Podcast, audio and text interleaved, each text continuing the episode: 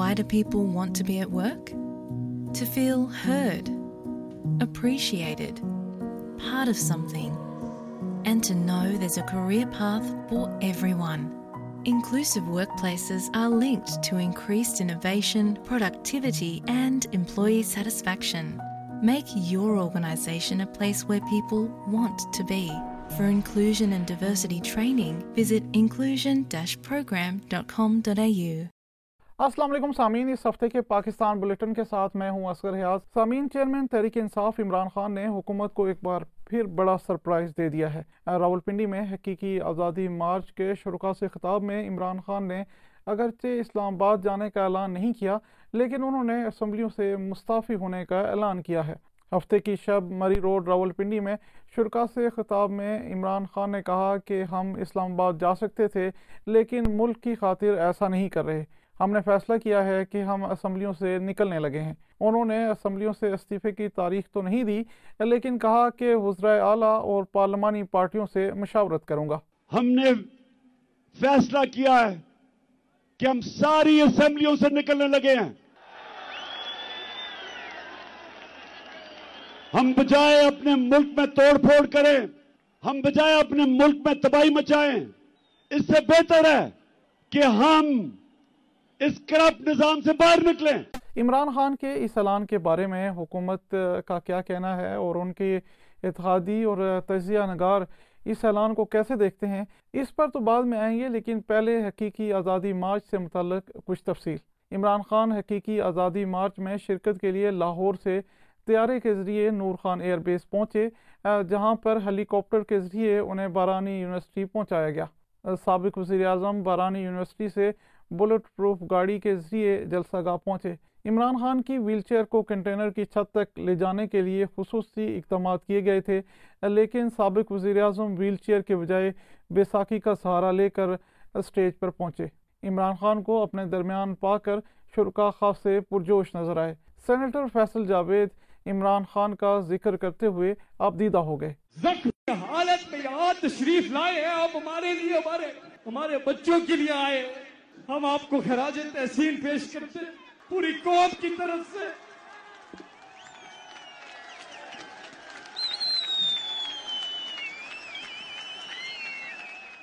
عمران خان نے کہا کہ جن تین افراد نے انہیں قتل کرنے کی سازش کی، وہ ابھی بھی عہدوں پر بیٹھے ہوئے ہیں۔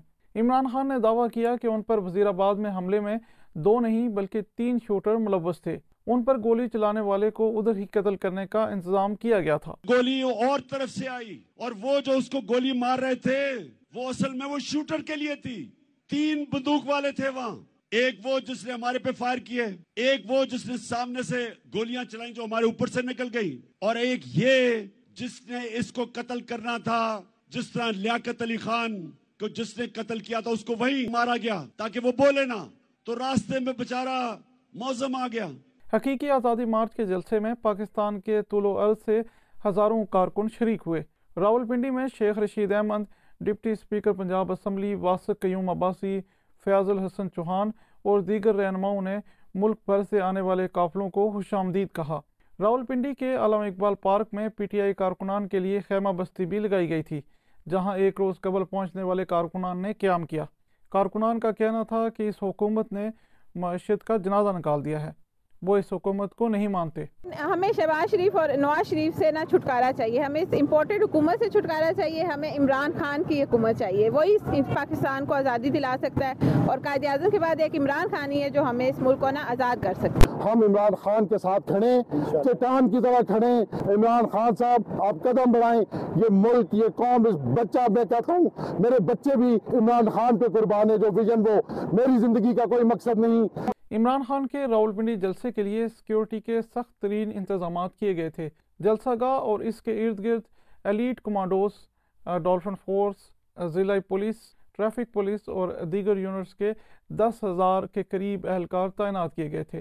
راولپنڈی پولیس کی جانب سے جلسہ گاہ کے قریب ہوٹلز اور دکانیں بند کروائی گئی تھی اسٹیج اور جلسہ گاہ کے ارد گرد عمارتوں پر سنائپرز تعینات کیے گئے تھے۔ عمران خان کی حفاظت کے لیے سٹیج پر بلٹ پروف شیشے بھی لگائے گئے تھے۔ ادھر وفاقی حکومت نے ممکنہ طور پر تحریک انصاف کے اسلام آباد کی طرف مارچ کے پیش نظر سیکیورٹی کے سخت ترین اقدامات کیے تھے۔ لانگ مارچ کے شرکا کو اسلام آباد میں داخلے کی اجازت نہیں دی گئی، جبکہ اسلام آباد کی جانب سے راول پنڈی داخلے کے راستوں کو مختلف مقامات پر کنٹینرز لگا کر بند کیا گیا تھا۔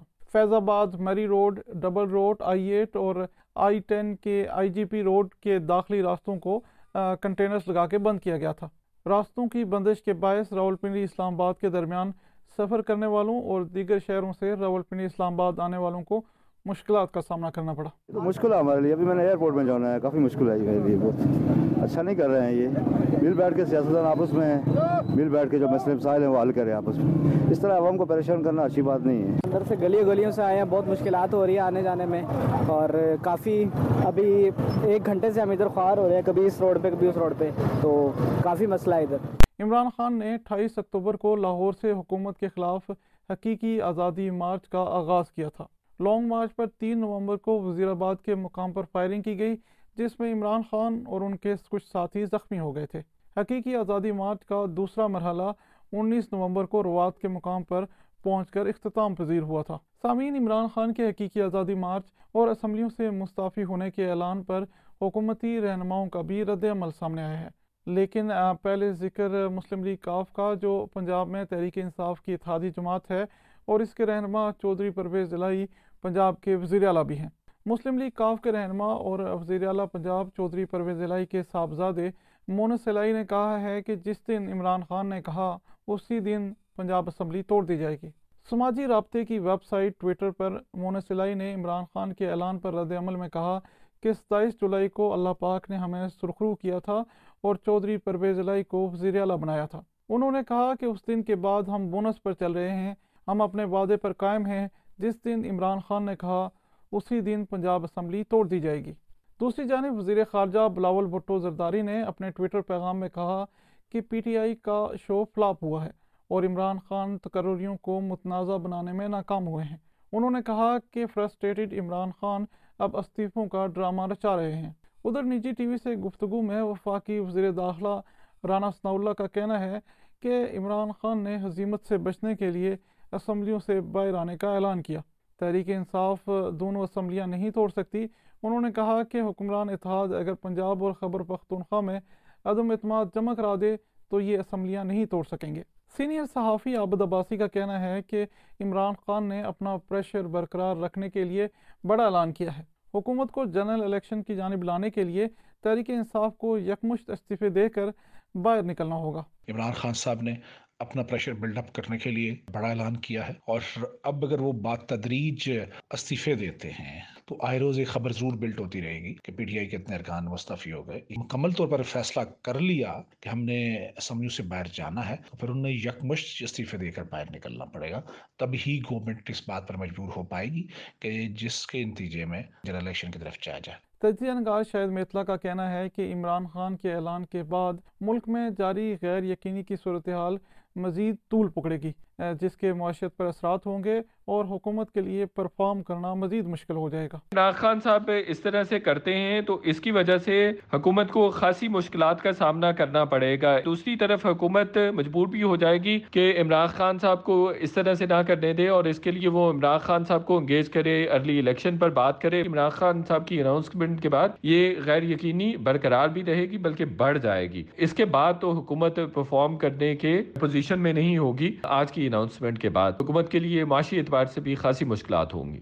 خیال رہے کہ اس وقت پنجاب اور خبر پختونخوا کے علاوہ آزاد کشمیر اور گلگت بلتستان میں بھی تحریک انصاف کی حکومت ہے۔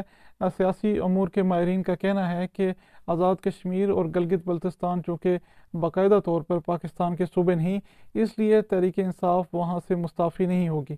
ماہرین کا یہ بھی کہنا ہے کہ چیئرمین تحریک انصاف نے سینٹ سے مستعفی ہونے سے متعلق بھی کوئی اعلان نہیں کیا۔